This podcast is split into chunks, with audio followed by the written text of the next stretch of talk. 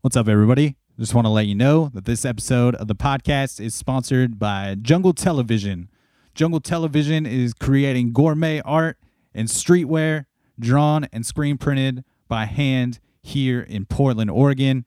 And uh, this dude, Alex, is making some of my favorite art. And uh, I have a bunch of Jungle Television t shirts. They are heavy in my rotation and just always blown away by the things that he is making. The Mushroom Hunter jackets are some of my favorites. Those are really dope. But yeah, if you need jackets, shirts, hats, just prints, very cool prints, um, hit this dude up. The Jungle Television link will be in the episode notes along with the Instagram tag. And if you use the code DCP at checkout, you'll get 20% off of your next order. So take advantage of that. Check out the uh, the Jungle Television Instagram, Cruise Alex's designs. Um, they're very very dope and next level. Appreciate his support and sponsorship of this thing. Let's start the episode. Look down at the uh, corner of the slow it is. I was down the And then we'll fall down down.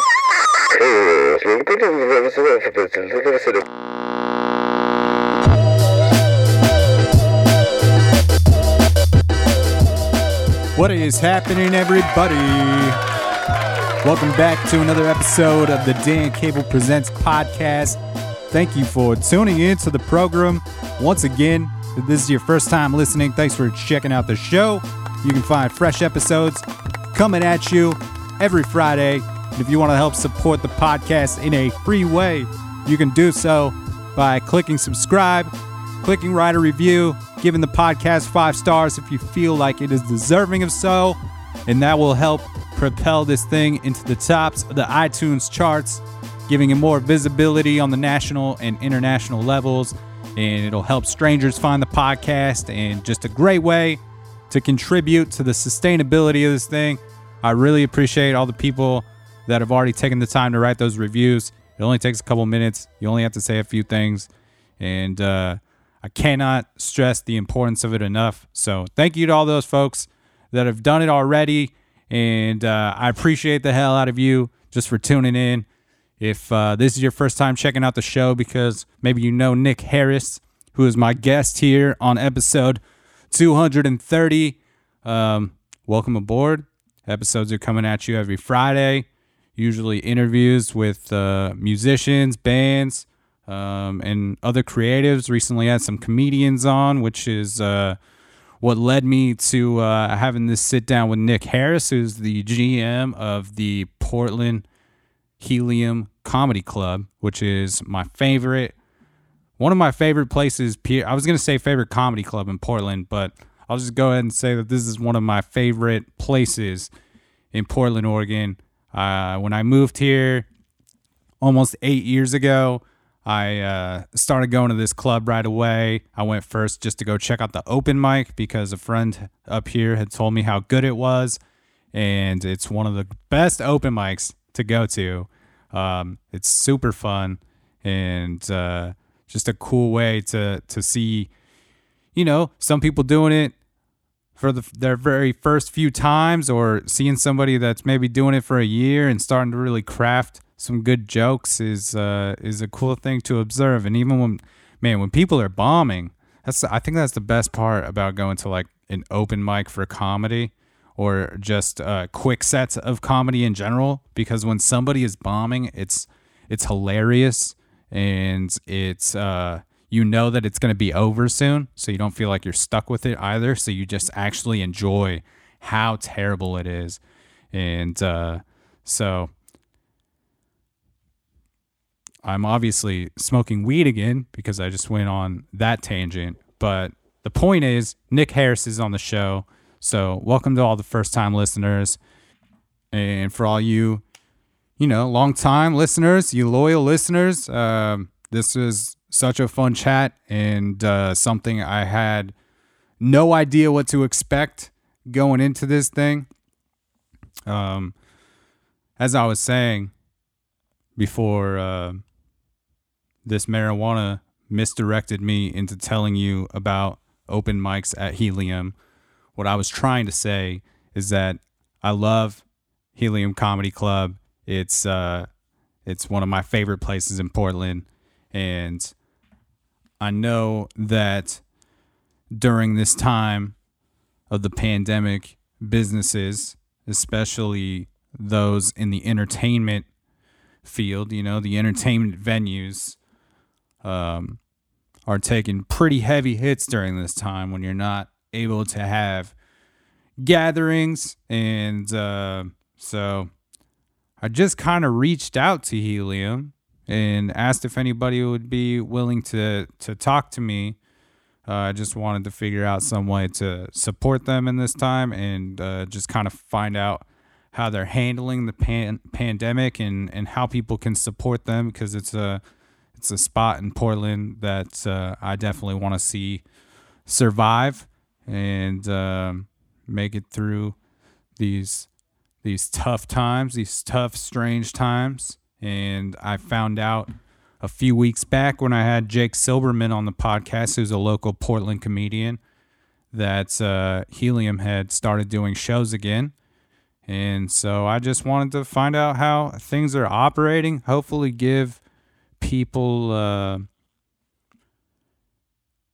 just some understanding, I guess, of, of how the place is operating so that maybe you, if if seeing comedy is something that you like to do, or maybe uh, maybe you love Helium Comedy Club as much as I do, and you want to uh, you want to maybe try to show up to a show, but maybe you're apprehensive because you just don't really know how they're handling things. I just wanted to to give the opportunity for someone to kind of speak to that, and uh, what happened was just a really cool um, opportunity for me to get to know this dude, Nick Harris, and um, to find out Nick had been there for a long time and and uh, started as a door person and uh, moved on up into this GM position and just to find out how much he really loves comedy and and just the environment that uh, he and the rest of the staff there at Helium try to provide. Um, I talked to Nick about it in the conversation, but I just always hear comedians speaking so high of uh, the Helium Comedy Club and and how well they are taken care of and and just how much they love the the setup of the club and yeah, I I love stand up and I've seen so many shows at this spot. Some of my favorite stand up shows that I've seen ever have uh, have gone down at Helium and uh, I understand if you're not ready to go out in the world and go go into these entertainment type venues yet, but um, it sounds like Helium is doing a really great job of how they are uh, they are approaching this situation. If you go to a lot of stand up shows, you know that often you get sat maybe at a, at some sort of common table, you know, really bunched up against another group of people, but uh, they're only selling tables at this point. So that will not be the case. And Nick took me into the showroom, kind of showed me what it looks like and kind of how gutted it is, you know. These uh, these spots are very spaced out from each other, so it looks like they're they're doing a great job. So if you're feeling inclined, you want to go see some entertainment, you can you can go see some comedy. There's some really amazing acts coming up. Some of my favorites are coming through. Jamie Lee is there this weekend, Friday, Saturday, and Sunday. There's still tickets available for that. Uh, she is amazing. And who else is coming through? Taylor Tomlinson is coming through. There's only two shows available that are not sold out for that, but she's here on uh, November 19th through the 22nd. And then Aries Spears rolls through. Steve Byrne. I want to go to one of these Steve Byrne shows. Um, he's here the 26th and the 27th of December. And uh, one of my other favorites, Sam Morril, is uh, going to be here the first weekend in December. So I'll put all the links in the episode notes so you can follow along with Helium Comedy Club. And you can check out all the comics that are coming through in the near future or take an online comedy class if you're interested in doing some stand up if you're just trying to uh, you know keep yourself active during these weird times and you just want to do something strange do one of these these online comedy classes over at helium. And can't thank nick enough for jumping on here and chatting it up with me. I had such a fun hang with this dude. Cool opportunity to get to know him and uh, just a really fucking nice guy and uh, really appreciated the hang and i'm gonna play episode 230 in with a clip from jamie lee. It's her her don't get married bit. So i'll put that here at the top of the episode and i will play the episode out with a bit from sam morril's comedy central special which is streaming for free on youtube. You should definitely check that out if you're a stand-up fan. It's uh really dope really dope. And uh goddamn it's november it's november 4th today. And i'm still unsure of who won the election so i don't know really know where we're at i'm recording this a couple days earlier than its release so unsure of what that situation is sober october is over i'm smoking weed again and it's pretty wild uh, that that one month off really reset the uh, reset the tolerance. I'll tell you what, feels like Spaceland every time. I have to like be careful when I smoke weed now. Usually, I'm so functional and can just do everything. So uh, I really have to uh, I have to think things uh, through a little bit differently during during this adjustment this adjustment period. But uh, like burning one down here in the intro. Um, I'm not sure if the results of this were, were positive or or negative. I'm not really sure. I just thought it would be uh, thought it'd be nice to update anybody that's been following along with the the sober October Chronicles, which has become the intros for this podcast. The uh, over the last month, and that's where we're at with it. And I just hope that everybody is doing all right out there. Hope you're hanging tough. Still pretty strange times going on, and man, eight months or so of this COVID lockdown, isolation stuff is uh it's been an interesting time, but yeah, hope you're finding finding something to keep you busy and uh, keep you in good spirits. And uh, I hope this conversation is something you can escape into for an hour and maybe have a couple laughs or just think about something else than the, all the madness of the world right now. So we're to jump into it. Episode 230. Nick Harris is on the show from Helium Comedy Club here in Portland, Oregon, and uh, playing the episode in with a little Jamie Lee, who was at the club this weekend. If you are listening to this on release day and you need something to do this weekend, you're itching to get out of the house, Helium Comedy Club still doing the thing, and uh, you can get some tickets right now. Let's do the damn thing. Let's just say the past year has been interesting. I got married, um, so yay. Okay, let's all fucking relax. Um, I'm like, do you know what marriage is? It doesn't end well. Like even when you're together, it's like, but are we? Um, no, it's interesting. Like I appreciate, I appreciate the applause, but like it is weird though. Anyone married here? Married people here?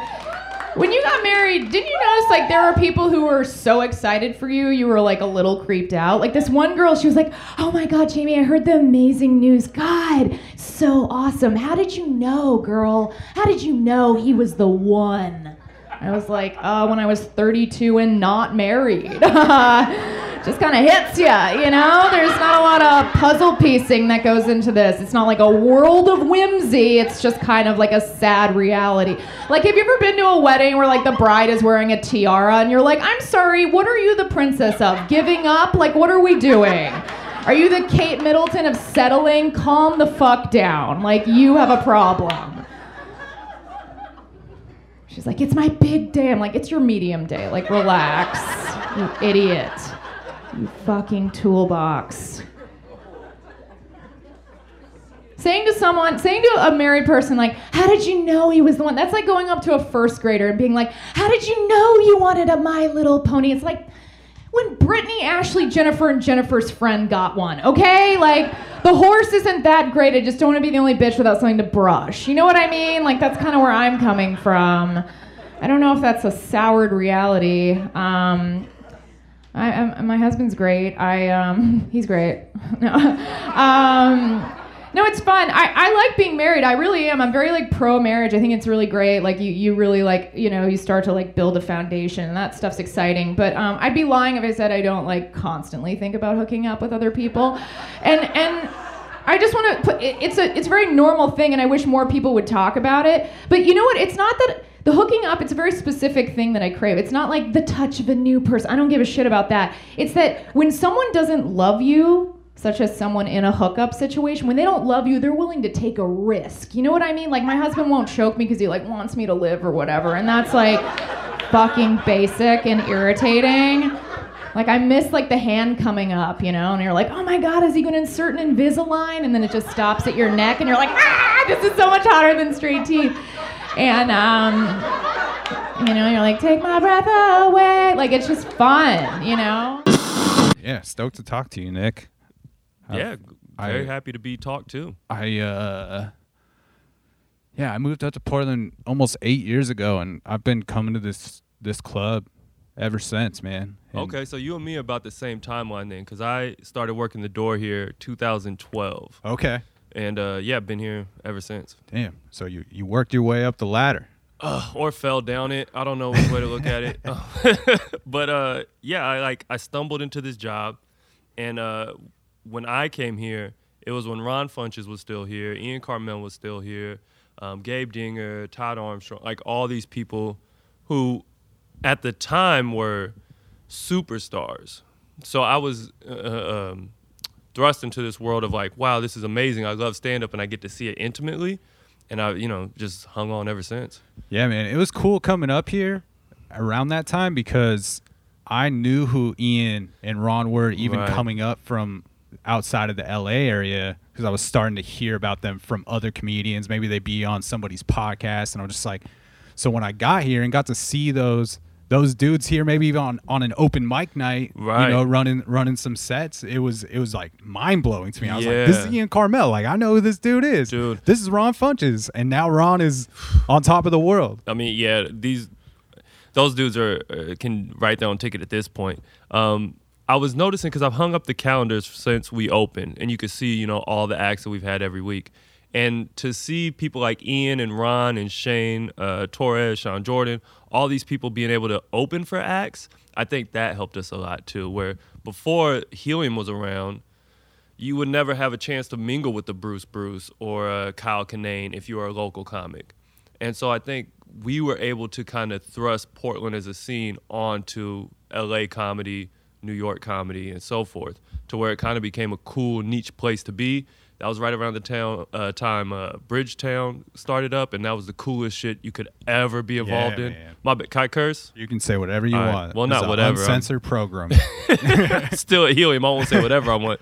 But yeah, like 2012. It's interesting that you came up here then because that really was when it was like, holy shit, this scene is amazing. yeah, man. I remember mm. hearing about the Bridgetown Comedy Festival. I was so excited. I only got to go maybe one or two of the years before it went Right. away. But yeah, that's just a such a cool time to be around when you've got all these different venues doing comedy and you, you're seeing all your favorite comedians are hanging out at the same bar, just one of the local neighborhood bars. And not even your favorite comedians, but you're meeting people like um, oh, like Maggie May or uh, Marcela Aguero, and you're like, whoa, these people are hilarious. Like I saw um, Jamie Lee at, at a thing five, six years ago, and I didn't really know who it was, and I go, oh, this person's brilliant. And then you could kind of follow it along. Like Montreal has shit like that. Right. And Boston has shit like that. And all these places had cool festivals, and we never did. So when we got one, and to see the city go out to these places and f- pack these shows out, it was amazing. It was really cool and really helped the scene, I think. Yeah, and just listen to the the comedians even prior to getting up here, I knew what Bridgetown was, Right. Because they would talk about this dope festival that went on in Portland. And it's like this is a festival you got to go to. Yeah, and uh, I think the people of Portland, from what I've heard, are wonderful audience members. So last year, uh, before everything shut down, we had a lot of people coming and running their hour specials before they went and filmed them. Uh, Dan Soder did it. Um, I was here for Cummings the I was here for the Soder one. Uh, who else did it? Uh, Beth Stelling ran it like right before she filmed it because what they're saying is coming to Portland, hearing it in front of this audience, really test it, and they'll let you run around and do what you want to do, and then when you film it, you can have a little more comfort in what you're putting out as it being a good product. Absolutely. Mm. So when you got a gig as, as just running the door, were you door. were you a comedian, a fan of comedy at that huge point? fan, huge fan. So when I was a kid, I used to fall asleep to uh, Comic View, and I'd watch, you know, uh, what the fuck was that shit? Live at Gotham and all these different. So I love comedy. Yeah. But I never thought it was a job per se, right? I, I thought either you were a comedian, which I never want to do, never want to be, or you, or that you know, I don't know, you're a sleazy dude with a cigar. You know, I'll book you, kid, The for twenty bucks. Yeah. So I never, I I come to see shows here, but I never thought of it as a job. And I was, I guess, I was going to school and I was, I was getting unemployment. So what I would do is go to all these jobs and I would just bomb the interview. I think I showed up to the interview here in basketball shorts. Like I was like, there's no way they're hiring me. Hey, you're hired. Fuck, I don't want to work. I'm going. You know, this is horrible. So my first three, four months here, I thought it was the worst thing ever and then I started to realize, oh, actually, you can make a career out of this. Like you don't have to necessarily be a comic, but you can make a career out of this and kind of embrace the world and have fun. So to come in eight years ago and to be like, well, I love comedy, but it's not a job. To figuring out, oh, you can work in this industry. Um, yeah, it's it's a dream come true. For sure, man. Um, I like this club a lot. I've seen a lot of shows here. Thank and, you. Um, I just I just think it's like a very cool environment, and it's a laid back environment as far as maybe uh, you know. Not not always threatening the two drink minimum and like Well, you know so- doing your best to to to get what you need to keep this club running, which I totally understand. You know, and and often I mean the, a ticket to the comedy show isn't quite as expensive if it, as it would be to like go see a big band or something right. like that. You know, Or if you're going to um, the Keller or something like that. Yeah. Like at most, our tickets I think are forty. I think the highest ticket I ever saw was forty five for uh, Chappelle. It was like forty two for Aziz when he. So it's it's very very achievable, right? Like of course you know people out there having hardships. I'm not trying to say anything, but if you want to come see a comic that you love that would perform anywhere else for ninety dollars, paying 40 you know is kind of beneficial. And we got rid of the two item minimum i want to say four years ago because you you get to the point where you're like why am i making this tough for you? If you want to come you want to enjoy it great. And most people don't go to comedy shows every night right? It's not a thing where you're i'm just going to go see this act. Most people are coming once or twice a year so when they come they're not necessarily thinking i'm to sit in the back and not do shit. I want to come have a drink. I'm with my you know my friend or my partner. They'll have a drink. We'll have some you know some nachos. We'll have a good time. So it felt almost bullyish to force those 25, 30 people a year who didn't want to get anything to either get something or get the hell out. And I've seen it at a lot of clubs, even the, the comedy stars. I got to see someone get kicked out for not getting any items. Um, where, pro tip, if you want to not get two items, give the server $20, order a bottle of water, you're fine. Like, they, you know, it's very simple. Right. But this person was being a jackass and they like kicked him out.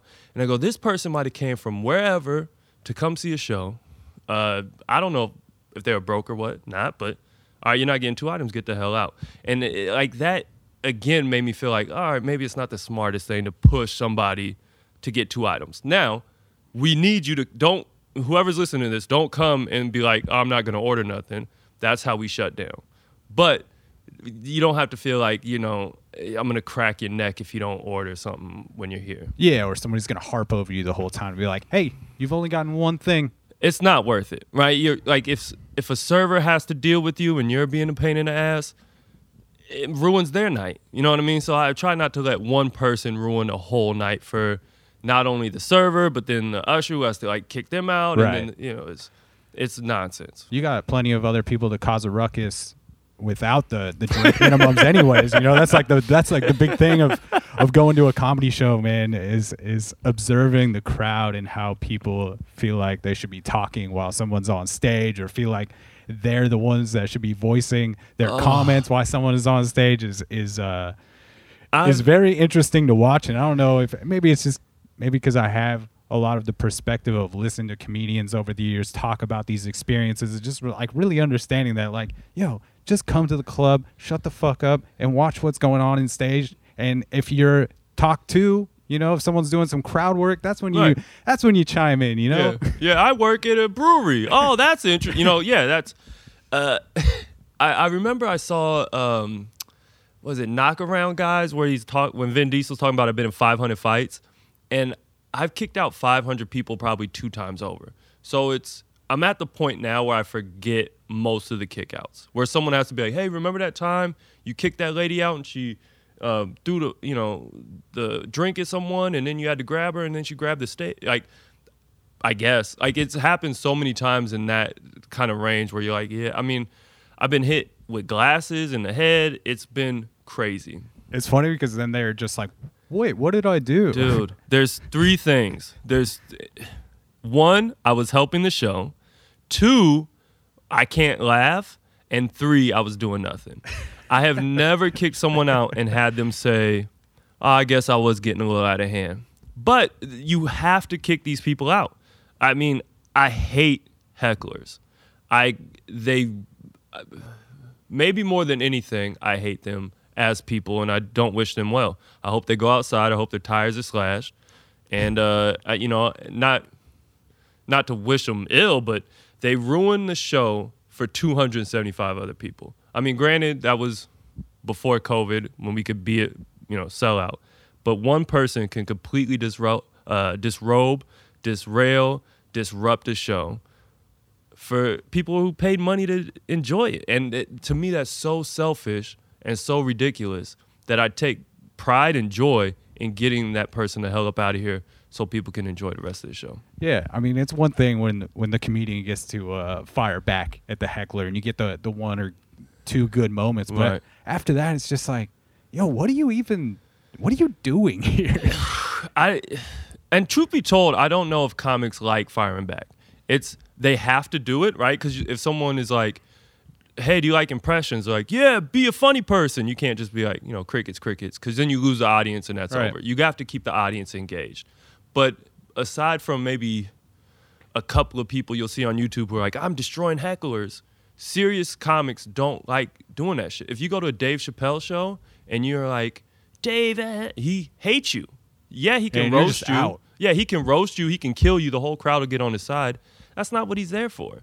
And it's cool that comedy seems like it's happening in the moment and woo, look how quick and yeah, they are. But that's not what they're here for. They're here working out their material. And for you to just, you know, disrupt that again is fucking asinine. And I hate you with my core that you think that I could come in this showroom and ruin it for all these people. Yeah, it's like going to a, a movie and, and someone being on their phone. Where you know, yeah, you have the right to do it, I guess. But now I can't see Iron Man die at the end of Avengers. Like you're ruining this for me. Right. So it, I think people just don't understand comedy club etiquette, and that's because, like I said, they go out maybe once a year. But 99% of people are great. For sure. It's that 1% that's awful. Dude, last time, I think maybe one of the last shows I saw here was Joe List, Oh, I love Joe. and there was a couple next to us having a full on fight. Like not oh. super loudly, but they were Right. right next to me. so I, I'm just like, are you guys really having this argument right here? Yeah. It was it was unreal. It was amazing. I mean, I, I don't know. It's one, it's alcohol involved, so you know you get one drink in you and you you'll talk a little different. Two, I think it's the dark room and people feel like they can't be seen. Yeah. And uh, and three, I think it's just people are like, you know, I'm living my life. Who cares? They're not thinking about about other people. For sure. So the fastest I can get them out the room, the happier I'll be. And nothing makes me happier than someone being like, "Yo, I've been here twice. The first time there's people talking to you know around me. This time you kicked them out. Thank you so much." Yeah, and I I also know how much the the comedians appreciate you being active about that and not just letting somebody keep talking Run the whole and show. disrupting the show. You know, Yeah. that, I mean, that's obviously your job to make sure that that the comedian is happy too and having having a good time when they come to this club and don't think when they come to this club that the management doesn't give a shit about how the show production Well, goes. Well, not even the management, but from me all the way to the person working the door, we're caring about the comics experience. So how I run, I, I you know, I don't know how I ended up being the general manager of this club, but somehow I am. So it's imperative that I make sure that it's ran as I believe a club is supposed to be ran. So to me, the first person on the list is the comics. If they're happy and if they like the club, they'll continue to come back. And if they're happy and they like the club, they'll tell other people, "Yo, you got to work helium." And then you get things like um, Aziz Ansari coming through after he did the uh, Keller show, or um, Taylor Tomlinson is coming up uh, two weeks, and her and Kelsey are friends, and Kelsey was here, and I think Kelsey might have been like, "Yo, they're taking COVID safe, and I like that place," so then Taylor will come through. Um, so if you treat the comic right, things will be better. Next is the staff. If the staff is happy, and you know they're, they're treated fairly, and they and um, and they're appreciated and loved, they have a better time. That's just human nature, right? And then thirdly, as much as I hate to say it, it's the customer. If the comic is happy and if the staff is happy, the customer should be happy. And if they're not, that's on them. You're having a good comedy show with happy staff who's here to help you.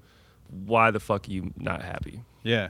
And yeah, when I was talking about enjoying myself anytime I've ever come to this club, Which I- again, thank you. yeah, I've just also, I always hear this club spoken so highly of Yeah. on podcasts hosted by comedians about Mhm. the Helium Comedy Club, whether it's the Portland one, the the Philly one. Philly one, Buffalo. Buffalo, one. Um, there's a couple other, I, you know, uh, St. gets, Louis, uh, Raleigh. This one gets love all the time for just being like such a well-ran club and and just a club that's set up really well. So do you have uh, any insight on like why is this place special in that way? Why Helium's period, or why is this one? Let's go with this one. This is this is the one that that you that have experience with. You know? Um, so I think that.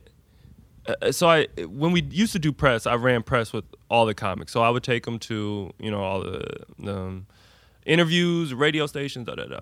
So I get to a chance to talk to them like, yo, how are things going? You know, how is this weekend? How is this set up? And you know you're in when they're like, oh man, this reminds me of this place in uh, I'm trying to think of a city not to offend. I'll just make one up of Jonesville, and they only had this, and the manager didn't. So you hear the negatives um, of like, okay, that sucks. And I'm not trying to learn by my own mistakes. I mean, I I will, but I'll learn from other people's mistakes. So if you're dumb enough to um, not go into the green room and introduce yourself to a feature, and I hear about it, you can bet your you know your ass I will not make that same mistake. I'm gonna make sure that this place is warm and inviting, and and here for anybody who wants to be in comedy, and that goes from uh, the top of the top to someone coming and doing an open mic for the first time.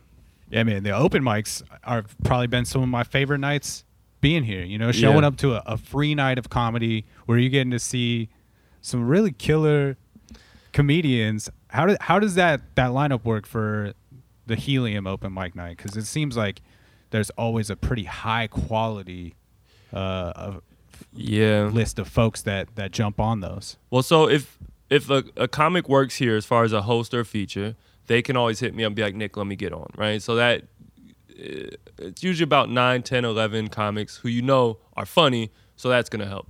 And then I've see every open mic. There's I haven't missed the open mic in seven years. So I have an understanding of who's funny, who's not, you know, and you can kind of um, put that together and try to make a show that flows. And we used to do it where uh, we would go three minutes, three minutes, three minutes, five minutes, five minutes, five minutes, seven. So it was from, I don't want to say the least funniest, but I will from the least funniest to like the most funniest, right? Like it was a hierarchy on the list. For sure. Now it's more of a it, you can land second, third, fourth. Because what happened was uh, the crowd was coming in late because they're like, I'm not trying to see someone's first time, but I think it's important that you know the crowd is there for the whole show and not just coming in as a concert, but coming in to watch the whole show. I think the crowd being excited and happy to be there also helps with the open mic. I mean, we have well, again, RIP to, you know, normal, but when we used to have open mics, we would have 70, 80 people at a mic. Yeah, man. And that's unheard of. And that just goes out to people in Portland loving comedy and the fact that we're able to give good open mics, people keep coming. Yeah, I think, and I just think this place has built just such a solid reputation, and I think outside of the open mic, the the lineup is very representative of that, like throughout the year. Yeah, I mean, um, the owner books, you know, well. I wish there was, you know, things I could change on that, just like anybody would. But I think that being able to bring in A-list talent really helps galvanize the city to come out. As far as oh, I can't miss, you know, um, whoever. Like Felipe Esparza was just here. If you are a fan of comedy, you're like I can't miss this. I got to come to that. And then you see, you know, somebody or uh, let me think, who was just here? They get all mixed up. Anyway, what happens is you're coming to see uh, Jared Freid. You're a fan of him. I want to go see Jared Freid. And then you see Dan Weber open for him. You're like, oh, that motherfucking dude is funny. He lives here? And you see Todd Armstrong feature. Oh, that dude is funny. He lives here? So the fact that you can see these people who live in your city, that helps also push the open mic and the Wednesday shows. Cause you're like, oh, I didn't know. And I used to I used to have a show on cable years ago, you know, before the world ended. And what they were doing is like, yo, can you just introduce the city to these comics because we didn't know, which blew my mind. Because if you like, we're f- fans of comedy, so you can't tell me, oh, did you know this guy Chris Johnson's funny? Like, yeah, I know Chris Johnson's funny. but for the people who come out one day a year, they don't know that. So you have to introduce these local comics to the people so that they're like, oh shit, this scene is dope. I'm gonna go out and check it out. Yeah. So do you have do you get to be involved in any of the booking? So for me, I book the well, the headliners, the weekend headliners. Most of that's coming from corporate, which is fine because you gotta go through agents and all that. Yeah. So when we used to have the off night shows, Sundays, Wednesdays, I would book those headliners. The open mic, I um I would book all that from the signups, and then uh, the hosts and the features I usually book. So you you you do get the opportunity to book the hosts and the features for those those headliners Right. when they're coming through. If they're not bringing somebody, Right. hmm It's pretty often that they are not bringing anybody, or is it pretty split that they're bringing a feature with them? So when I first started, 12 or you know 2012, it was almost unheard of for someone to bring a feature. Like it just they'd be like, "Fuck you, you're working with my guy." It was more of a don't come over here, you know, bringing your friend because then your friend's eating all my chicken strips and drinking all the Jameson, and I don't want that. It's going to cost them money, Exactly. perhaps, to bring them along. Yeah, even. and like standard uh, practice, they don't put features up, and it's like a, you know, it's a thing where I don't want to do it. right. But now, it's much more prevalent, prevalent, and um, I kind of dig that because, like, so Jared Freid who just headlined here, Michelle Wolf brought him. Okay. I didn't know who he was. I got to meet him. I got to talk to him. I built respect for him. I like him. So if he was just traveling through town, it's like, hey, I'm here on a Wednesday. Can I do a show? Oh yeah, man, I love you. Come on through, right? It, so when people bring their features, it gives you a chance to kind of branch out. Um, but I still do think it's important that local people get on shows. For sure. And with that said, how do you know that someone is ready to host or feature for someone that is a headliner? Because you got so many big names coming through here. And you obviously maybe don't want to be on that list of, of clubs that always books the, the hackiest host Uh, or feature. dude i luckily for me i hate hack so that helps i think there are people who are like well you know he always ask whose birthday it is and like if someone hosted here and asked if it was their birth i'd fucking freak out like i there's a certain level of um, hey, let's be funny that you know I, I expect anyone working here to have. Um, but I, I, I've asked this question to so many people. Like, how do you know when someone's ready to feature? How do you know when someone's ready to host? And no one has a good answer. It's almost like, um, you know, hey, how do you know if a song is going to be popular? Like, I can guess, but I just don't know. So for me, to let's just break it down. Like, if you want to work at Helium, you have to embody what this club is for me. So first off, you're you're gonna be funny. That's you know I see you all the time. That that goes without saying. But I need people to be. It's a thin line between professionalism and having fun, which here I think you should have a foot on both sides. I think that you should have a passion for comedy. I think that you should uh, be around here enough to know people, have respect for the place, and then just want to continue. I, I I think it's important that someone doesn't want to just reach a let me host here and then I'm good. It's like no, let me keep getting funny and keep improving. So as far as how do I know when someone's ready to host first feature, I think that you're just around enough and I get to know you and then I'm like, okay, you're at that level, you're ready.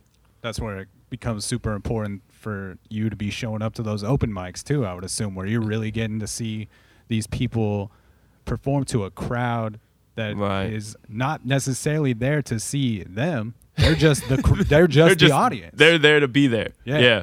Uh, yeah, and uh, the nice thing that I like about being able to move people in the open mic is you can kind of put someone up close to the beginning and see how it goes. You can let someone kind of come in after someone who's like super uh, exuberant, like how do you ride that wave, and you can kind of see how people, how how they work behind and in front of different people. for sure. Uh, but I mean, it's just it's a hope at the end of the day. Like I I, I hope that this works, and you could kind of be like, I think you'll be good with this headliner, and I think you'll work well with this headliner. But it's I hope, you know, because you Right. can have anything happen, or you know, um, a headliner comes in and they're in a bad mood because their dog died. And then you're like, well, this person is the wrong person to have in that green room because they're like bubbly. And, you know, it just doesn't, there's so many different things that go into it. and maybe they want to geek out with this this Yo, hero of theirs dude, or somebody that's really like striving in the business. Right. And then the, the, the headliners around me like, yo, what the hell is up with this person? Is there a separate green room for me? so they're just it's at the at the very very very end of the day this is a workplace we're very lucky that it's fun and we're having Yeah. jokes and but but it's a workplace so there's a, a a weird dynamic with i hope that you can work together not just be funny not just do what you're supposed to do when you're on stage but i hope you can get along So you you obviously with the headliners have to deal with a lot of different you interact with a lot of different personalities. I mean, yeah, they're basically the same personality. Not to say you know, stand ups are one and the same, but it's mostly the same kind of personality. Yeah, have you always found yourself to be a people person or or someone that is good at at navigating different folks and connecting with them in in a way so that they do enjoy their time spent here? Yeah, I think I get lucky that it just kind of works sometimes. Um, I think a, a reputation will help if if you have a bad time with a comic, that person tells another comic, "Yo, this guy Nick, he kept talking about you know sawdust," and I was like, "Why the fuck do you keep bringing up?" And I keep bringing up sawdust.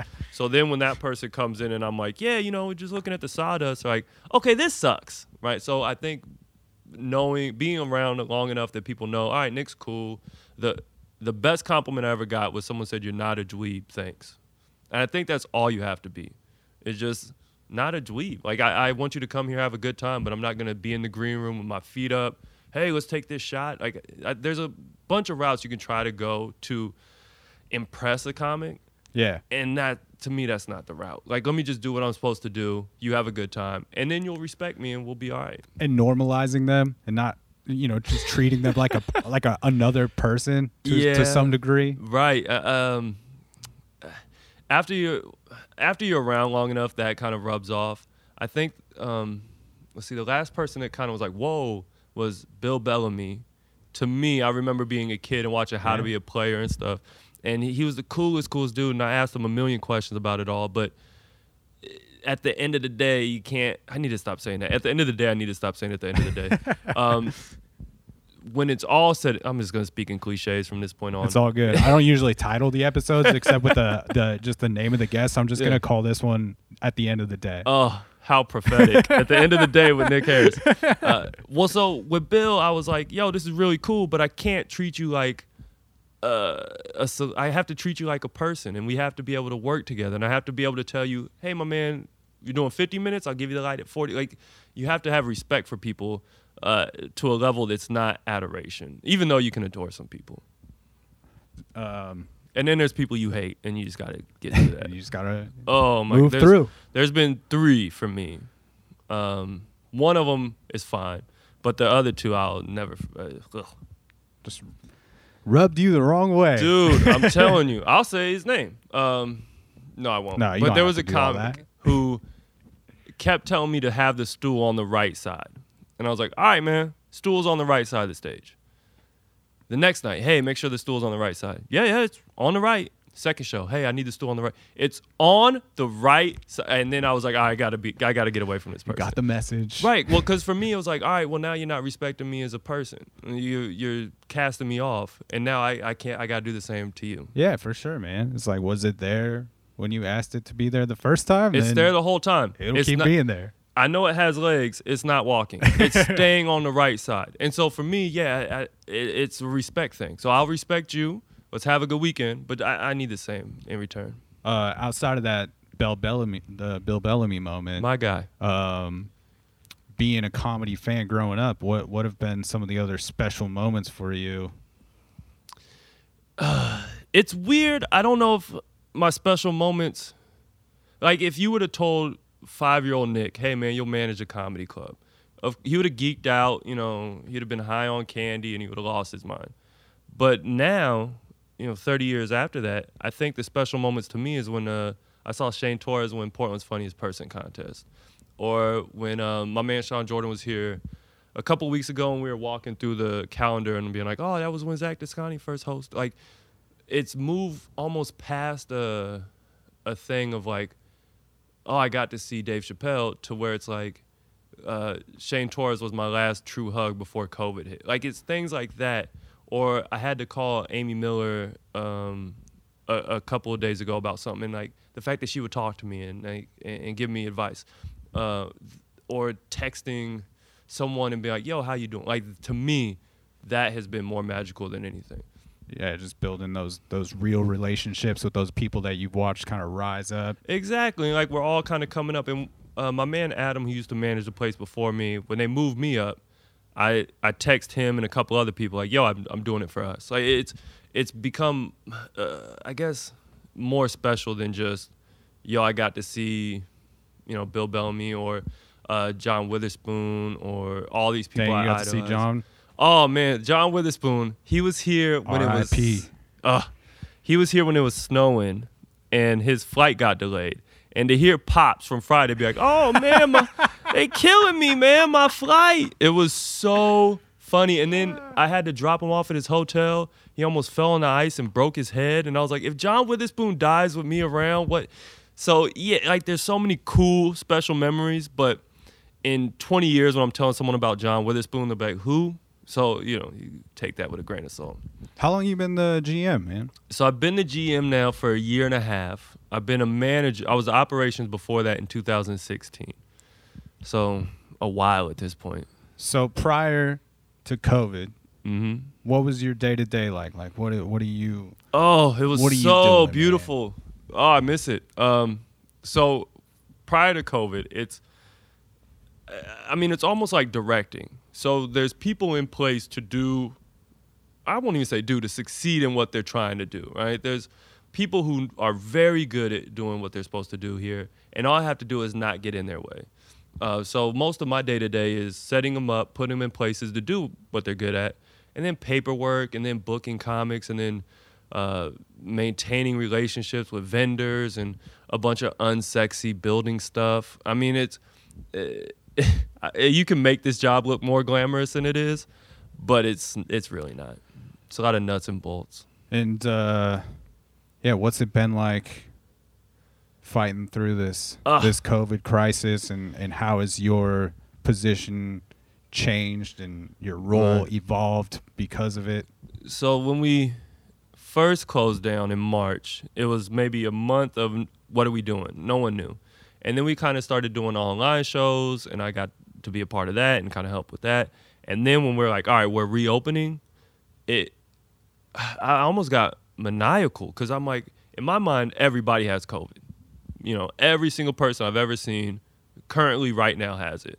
So my goal is to make sure that they don't give it to anybody here that I love or people that I don't know or people just trying to have a good time. So for a month I was just fastidiously thinking how do I prevent it and coming up with ways to make sure that everybody's safe and healthy but that it would still kind of be fun. Right? So the showroom is gutted and it got it's weird to me cuz I was taught to have the room tight and compact and it's laughter and it's fun and now it's it's like a i don't know like a a slumber party and it gets so spread out and you can kind of put your feet up and relax and i had to get used to that and i had to get used to the show times being different uh, because you have to be done and you know with food and drinks and all that by 10 o'clock so we had to move our show times back so now we're 6.15 and 8.45 which is weird to start a show at 6.15 Yeah. like, so there's so many little things that i never thought I guess mattered. I was like, yeah, seven thirty and ten. These are the show times. This is what's going on. So to move those, and, or, you know, we sell tables now, so we don't necessarily sell chairs. So you can't sit with other people, and we don't have to worry about going over capacity. So like that was there's just so many speed bumps and hurdles that I had to get used to, so I could help the staff get used to them as well. You know, and, and having gloves on when you're putting stuff, you know, out when you're taking stuff back in it's a constant reminder of like mask on to people who are out you know. Hey what do i mask over your nose? Like it's just it's a lot of reminding people. And keeping myself you know as i guess diligent as i can to make sure that it doesn't spread to anybody. Because you know you're coming to helium and i guess you're putting your trust in me to not be an asshole Yeah, man. I mean, I think there's obviously a lot of weary people Right. at this point about going inside of places, which Mhm. you know, for good reasons. yeah, I can't can't be mad at them for it. I just got to make sure that the people are coming out, eh, even though they're probably people who are less leery about being out and they might be going to bar. I don't know what they're doing, but I want to make sure that when they come in here, they're safe and they're not spreading anything to anybody who's just trying to see, you know, Jamie Lee next weekend or whatever. Yeah, for sure. And obviously, there's people that want to support the club too, and uh, which has been so lovely. I think like speaking of magical moments, when people come in and they're like, "Yo, thank you so much," like that to me feels so so so dope. When other people can take this place and almost idolize it as much as I do. Like, you know, to hear someone be like, "Yeah, I love coming here." I don't get that anymore. So to hear someone like, "Oh, Dan Soder, I was at that show. I love that shit." It makes me feel so much better. uh, yeah, that was. I think that Soder show is one of my favorite shows I've seen here for Yeah, sure. dude is amazing. I love that dude. Um, yeah, it's uh, it's also cool. Like I didn't even know you guys were still open until I had Jake Silverman on a couple of weeks ago, and he Right. told me that he did a show here, and I was like, oh, I, just kind of assumed that Helium was closed because all the other venues are closed, you know. Right. Um, and it's but it's cool looking at the calendar and seeing how many of those dates are are sold out. Yeah, I mean, we had we've had some big people. I got to see Brian Regan, and um, I mean, I never would have saw him probably otherwise. Uh, there's just certain people who are trying to tour now, and luckily we're open, so they can kind of come through. Uh, but it, you know, we opened as a restaurant. We're following all those protocols and procedures, and we just happen to have a show going on at the same time. Yeah, I would imagine too. It's even hard getting the acts, the headliners, to even go out at this point. You know. And I wish we were in Toledo or something because being in Portland, shout out to everyone protesting, but people think that it's Baghdad here. That the like city's on people- fire when it's existing man, on like, oh my two God. blocks. Right. They're like, how are you surviving? And, you know, they show up with a flak jacket and they're like, oh, am I safe? So that has also crazy, been a man. hurdle, which I understand. And I, I've talked to many comics who they're either like, I don't want to really go out, it doesn't feel right, which I respect and understand. And then there's also people who are like, I've never really headlined, and now I'm working every weekend. this is fantastic. Right. So it's there's no right answer at this point. There really isn't. uh, Tom Papa here. Love Tom. Recently, yeah, yeah, yeah. He was here uh, August, I think. I was just listening to him, and he was. Uh, they were just kind of asking him how it's been going out, and Yeah. he mentioned this club specifically of just like how safe he felt and how well ran it Right. was, and yeah, man, I just uh, this is definitely a place that's become important to me, I guess, since moving here. And, Yeah. and as being somebody that loves comedy so much, to have a place, you know, close to me that's just an awesome place to to see comedy. So it's cool to see that response and Yeah. like you know know that these these reputable headliners that are coming through are are speaking so highly of it and hopefully that's So that's dope. helpful to the to the audience as well to let so them dope. to let them know hey helium in portland is doing everything that they can do to keep you safe Right, and, and uh, the horrible truth is, you can't do everything. You could take every step you can, but there's no hundred percent safety. You know, Right. it's, it's it's the abstinence is the only safe method thing. But in this, we're talking about, you know, a virus. so I'm going to try to do everything I can, and everyone working here is trying to do everything we can, not only to make Tom feel safe, but to make the feature feel safe, to make the audience feel safe, and quite frankly, I want to feel safe. So it, it- you know, we're not out here trying to cut corners or do whatever just to get a buck, which I think is a great thing. That we're like, no, we're gonna, you know, have our our mindset on the long term to where I think people who are coming are gonna always feel safe here. I hope, right? Like I went and saw Tom Papa and it was safe, and now when we're reopened, I'm coming out again to see another fan or uh, another comic that I like. I just hope that you know people, uh, are, and it, it's it's great to hear Tom was like, "Yo, I felt safe up there." is it uh have you been able to bring back most of your staff or are you still kind of Oh. running a skeleton crew Skeleton crew, because you you know you go from having 275 people at a show to 100 max. You know you can't go over that. So unfortunately, you know uh, Pablo, my man, the dishwasher, he he used to be the engine to this place, and you know we're not really washing dishes because we're doing all disposable stuff. So you know he's not coming back. There's a bunch of servers, uh, a bunch of kitchen people that aren't getting the hours that they used to. And we used to be open damn near every day. Open mic Tuesday, local show Wednesday, Thursday headliner, Friday headliner, Saturday headliner, local shows. It used to be crazy, and now it's Thursday, Friday, Saturday, Sunday, five shows.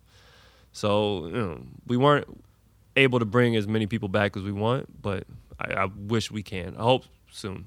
What do you uh, What do you think audience members, people coming through this club during this time, should know like about their experience here during during the COVID times? Huh? Just I as mean- far as uh, you know, just as far as like how how you are operating and Right. you know doing things like you're talking about, just kind of disposable plateware and whatnot. Yeah, disposable plateware, uh, hand sanitizer everywhere. Uh, we have a guy at the door checking temperatures when he checks your ID. Cool. And then he's like, mask on. Then people are going up the stairs. Uh, we're not really um, doing purchase tickets here. So, you know, most of it's online. So we don't have to really pass, you know, credit cards at the box office. They're reminding you, don't take a mask off. We're op- opening up only an hour before the show time. So that way there's no hanging out. It's like you walk in, you go straight to the showroom, you sit down, get your food and your drink. You can take your mask off. Uh, if you're walking around, mask back on. So it's like it's very regimented, which is the opposite of comedy. But at this point, it's it's what we have to do to make sure that people feel safe. For sure. The way it's got to be. So, like this lounge area that we're sitting in, is this bar in operation when people Nope. come through? So the only thing we have now is a service bar. Okay. Because OLCC is saying that they don't want a bar where you can go and drink at. You can go like get a drink and then go back to your seat. But yeah, there's no like hanging out at a bar, which I, you know, I agree with. So you sit at your table, you'll have a server come by. We have paper menus that you can fill out. The server doesn't have to get all up in your face, you know, if you do it that way. And then, you know, we just give you drinks and food and hope you have a good time. For sure, man. Um, what can uh for the for the people that aren't ready, just aren't ready to go out to these shows yet, but Right. do want to support this place because it means something to them. What Or- can what can they do to support Helium Sure. right now? And I was gonna say, or the people who are um, going out now, but you know, hopefully in two months they don't have to go back home, right? Like I'm hoping that we can stay open at this Right. point. Um, but we have online stuff. We we're doing these online shows. We if you ever wanted to take a class, we can do like an online comedy uh, academy class. Um, I mean, just keep us in your hearts, I guess. You know what I mean? And when we open, come back out For sure. Keep an eye on the calendar because, like you said, we're getting great acts. Yeah, man, you got some killer acts coming through. You Yeah. mentioned Jamie Lee earlier. She's mm-hmm. she's on the on the calendar. Taylor Right. Tomlinson. We got Ari Spears, Alonzo Bolden this Halloween weekend. I don't know what that's gonna be like. Love Alonzo. He's so great. I just don't know what the Halloween week. So in my mind, I think people are not going out. I don't know. That's what I'm thinking. I mean, I know they're encouraging even the kids not to trick or treat this year. If a kid trick or treats, man, they need parents. What? Who's trick or treating? I don't know, man. Going up to people's houses? Oh. um, Stoked to see Steve Byrne. Steve Byrne, one of my Steve favorites. Byrne He's is my man. He just had that uh, Amazon movie come out that I gotta watch. yeah, the opening act. Yeah. I'm Have you seen it? No, I haven't watched it yet, but I'm stoked to see it because I love Jimmy O Yang, and it's obviously Cedric's in it. and- packed out with comedians. Burr's Yeah. in it. Yeah, tons of tons of good people. Right. We got. Yeah. I think Drew Lynch is coming in December. Like it's, we still have very good acts. Yeah, You know, we're not pulling out. Uh, like I'm not on stage at this point. Like you know what I mean. We still have very good acts that you could come and see. Um, and you know, if if you want to come test it out, come check it out. I promise I'll, you know, keep you as safe as I possibly can. For sure, man. Even like a Chris Hardwick, you know, usually he's you know doing Ugh. a doing a theater, and and he's gonna be here for a the fact that yeah you know? he comes here or you know people who in other cities sell out crazy come and do helium it's it's so cool it's so dope Well, it's got to be a testament to uh, the people running the show, man. So no no no no it's a testament to the people who actually like the people who work here i think are the people running the show like i said i just stand out of their way it's people who love this place as much as i do who have been here for four five six seven years who uh you know i don't want to say the heroes thing but i would say that as much as i would for anyone working at mcdonald's yeah, I mean, I mean, they're the ones putting themselves out in the public every every night hustling to uh, you know provide them with a cool experience while they're here under these under these circumstances, and Right. it is what it is. yeah indeed Well, I had no idea what to expect out of this conversation, but this was really fucking cool, man. I, I, no man i, I told you it was going to be probably the uh, least exciting one you've ever done well, I don't Uh, think that that is true. Well, Yeah. then, ooh, to that person who was worse than me. I don't, I don't know if you interviewed a pet rock, but yikes. Uh, well, I'll put all the links in the episode notes for Helium and yourself, and uh, so people can follow along what's going on here. I'd Yeah. encourage people to definitely check out this calendar if you love comedy. It seems like uh, seems like Nick and the staff are doing a great job of trying to keep people safe here. So uh, you Check know, out the website. Come in, be nice. That's all we ask. Uh, we end every episode of the podcast with the guest saying the tagline for the show, which They is, didn't give me the tagline. I'm going to tell you what it is. Don't I- worry. I didn't. I- hey, I don't expect anybody to know what the tagline is. I was about to. Oh, I should have listened to a podcast you're that had good, the tagline. I'd have, bl- I'd have jumped up two spots in the excitement. The tagline for the show is "It's a program." It's a program. You already said it. Wait, where does that come from? Uh, it's just like the way my grandfather says, like the news program. You know? Does your grandfather say deal? Could you get that deal off the table? yeah, I think he does, Okay. but I don't know. It's just Where's some- he from? He's from California. Yeah, that's some like Bakersfield shit. Program and like get that. Yeah, Yeah, I don't yeah. know. It's just I, I feel like maybe it's just part of a, a generation too that would say program instead of program, and and uh, it's just something he always said around They the house. They were too busy back then, man. Program is too long. He, I'm he- watching the program. It's just something he always says around the house. Even now, he'll be like, "Oh, I want to watch this news program before we uh, get to dinner and or whatever." And, and, Shout out to uh, still watching the news. Yeah, it's just like a goofy thing, a goofy way to end the show, and just giving the opportunity of the guest to say it however the hell they want to deliver it. I love it, man. Well, one more time. It's the program. He nailed it, everybody.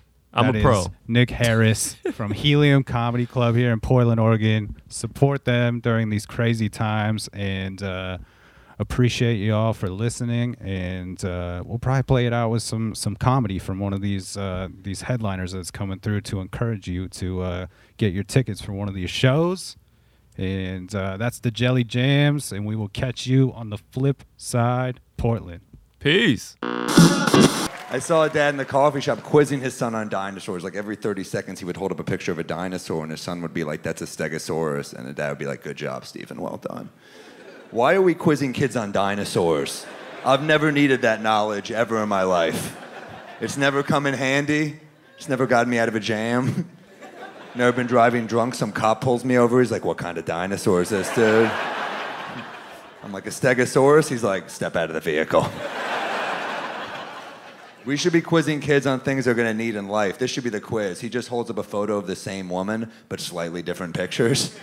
He's like, all right, Stephen, what's different? And the kid's like, her haircut? He's like, very good. It's gonna get you to so much unnecessary bullshit. It's crazy, you know? Then another photo of a woman, he's like, is she angry? And the kid's like, she's gonna say she's not, but I think she really is. And the dad's like, dude, you're good at this. you're better than me. That's why I only get to see you on weekends.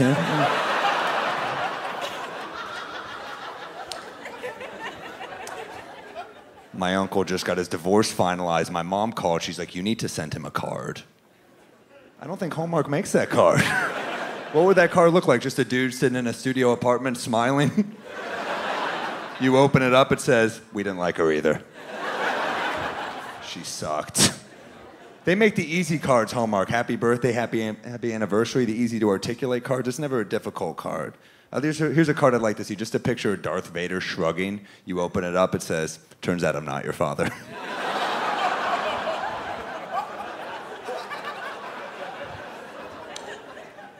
I ran into my biological father recently. I told my friend, he was like, Is your biological father a good person? And I was like, If he were, I probably would not refer to him as my biological father. Most people say dad. I look exactly like him. I show my friend a picture. He was like, oh my God, it's like you guys were separated at birth. We were.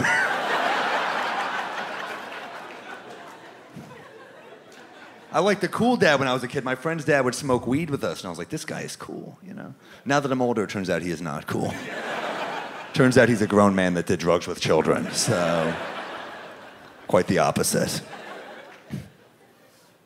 First time I met my biological father, he took me out to lunch, and the place he took me turned out to be a family style restaurant, which kind of ironic. they should make broken family style restaurants. You just walk in like, where's the waiter? I think he abandoned us. I don't know, but they forget to come out and sing happy birthday. They're like, we forgot, but we'll make it up to you next year. Another guy comes out, he's like, I don't actually work here, I'm just banging the owner. Uh, I'll be your step waiter. Is that one too real for the crowd? Sorry. sucks. Get us all that time. We have a 12 1 9er 4. This been Dan Cable Show. It's a program?